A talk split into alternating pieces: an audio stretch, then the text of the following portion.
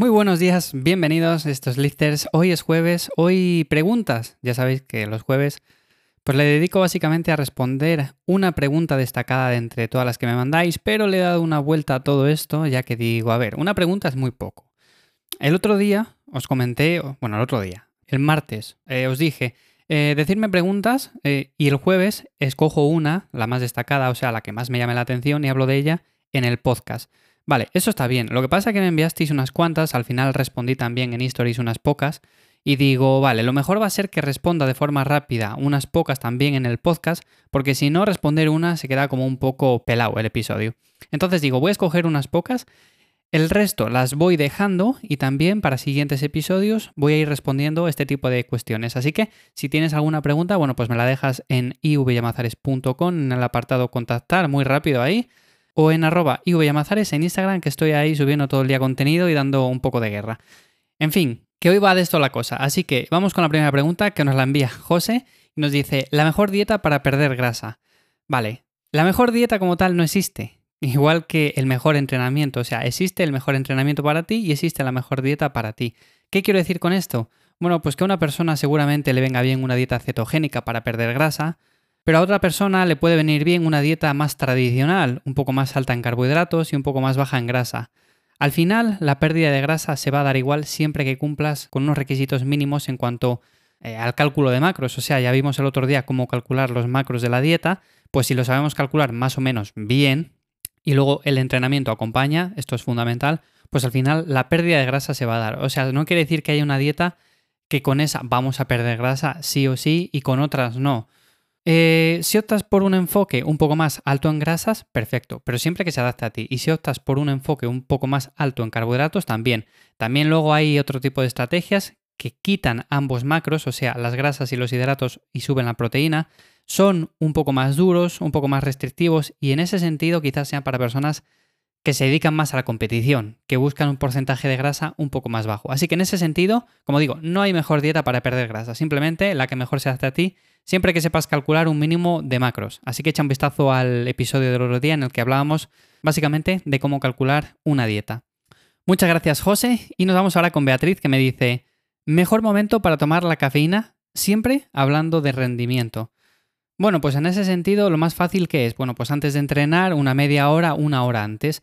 Aquí va a depender de cada uno, porque yo, por ejemplo, que soy menos tolerante a la cafeína, quizás con tomarla con menor antelación me va a ir bien, pero hay personas que lo necesitan tomar quizás bastante antes, por ejemplo, una hora, hora y media, y de esta forma van a notar mucho más los efectos. Entonces, como tal, el mejor momento para tomar la cafeína, siempre que hablemos de rendimiento, pues sería sobre todo antes de entrenar. No tendría ningún sentido el entrenar y tomar la cafeína después. Eh, y luego, en cuanto a la cantidad, también hablé en un episodio acerca de eso y tengo un artículo en ivyamazares.com hablando precisamente de la cantidad que deberíamos de tomar, que sería en torno a los 3-6 miligramos por kilo de cafeína. Eso también va a depender un poco de la tolerancia que tengas. Y al final es básicamente eso, o sea, no hay más tampoco. Así que muchas gracias, Beatriz. Como veis, voy un poco rápido con las preguntas, pero porque tampoco quiero enrollarme mucho en este tipo de cosas, que sí quedarían para hablar en un episodio entero, incluso para estar una hora debatiendo acerca de cuál es el mejor momento para tomar la cafeína exactamente. Pero bueno, quiero hacerlo de forma un poco más rápida y si queréis que hable de algo en concreto, que me extienda en algún punto, bueno, pues me lo dejáis en un comentario y ya está. Y la última pregunta, me la trae un tocayo, Iván, y nos dice, full body tres días a la semana, ¿qué tal para ganar músculo o como mínimo mantener? Pues para mantener perfecto y para ganar músculo perfecto también. Siempre que metamos un volumen mínimo en el cual consigamos adaptaciones y no nos pasemos de un volumen máximo, el cual al final va a impedir que nos recuperemos bien y obtengamos resultados, bueno, pues siempre que planifiques una rutina y tengas todo esto en cuenta, pues al final te va a valer para ganar músculo, para perder grasa, para mantener el músculo que tengas y todo ese tipo de cosas. Que entrenes tres días a la semana no quiere decir que vayas a ganar menos, o sea, hay muchas personas que le va mucho mejor este enfoque que, por ejemplo, un enfoque torso-pierna, que son unos cuatro días a la semana, o incluso un enfoque tirón, empujón, pierna, que podemos llevarle hasta los 6 días a la semana. Entonces, ¿son 3 días a la semana? Vale, no pasa nada. ¿Es una full body? Tampoco pasa nada. O sea, simplemente si se adapta a ti, perfecto. Yo entrené durante bastante tiempo con una full body, hace quizás año y medio, dos años, y me fue la verdad que muy bien. Eran ejercicios muy básicos. A ver, como cada sesión de entrenamiento tenemos que meter todos los grupos musculares, todos entre comillas, al final vamos a intentar meter todas las partes del cuerpo. ¿Qué hacía? Pues básicamente trabajar con movimientos como la sentadilla, el press de banca, el remo con barra, peso muerto. Entonces, en cada sesión hacía eso. Lo que pasa es que había pocas sesiones por semana, o sea, no podía hacer esto cinco días a la semana, que también se puede, ¿eh? eso es otra cosa también a tener en cuenta.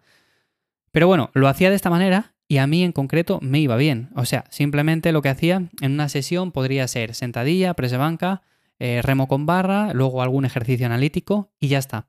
Progresaba bien, me recuperaba bien, gané músculo. Lo que pasa que luego, dependiendo de las prioridades que vayas teniendo, bueno, pues vas cambiando un poco de enfoque. Ahora mismo no es lo que utilizo, pero en cuanto a tu pregunta que me dices, ¿para ganar músculo qué tal? Bueno, pues perfectamente y para mantenerlo, por supuestísimo que sí. Así que muchas gracias también, Iván. Y sin más, hasta aquí estas preguntas de hoy jueves. No quiero extenderme más. Este podcast es un podcast muy breve, así que si tienes alguna pregunta ya sabes que me la puedes dejar también en redes sociales. Y como digo, muchísimas gracias por estar ahí un día más. Nos escuchamos la semana que viene en un nuevo episodio de Lifters. Y sin más, que paséis un buen día y un buen fin de semana. Chao.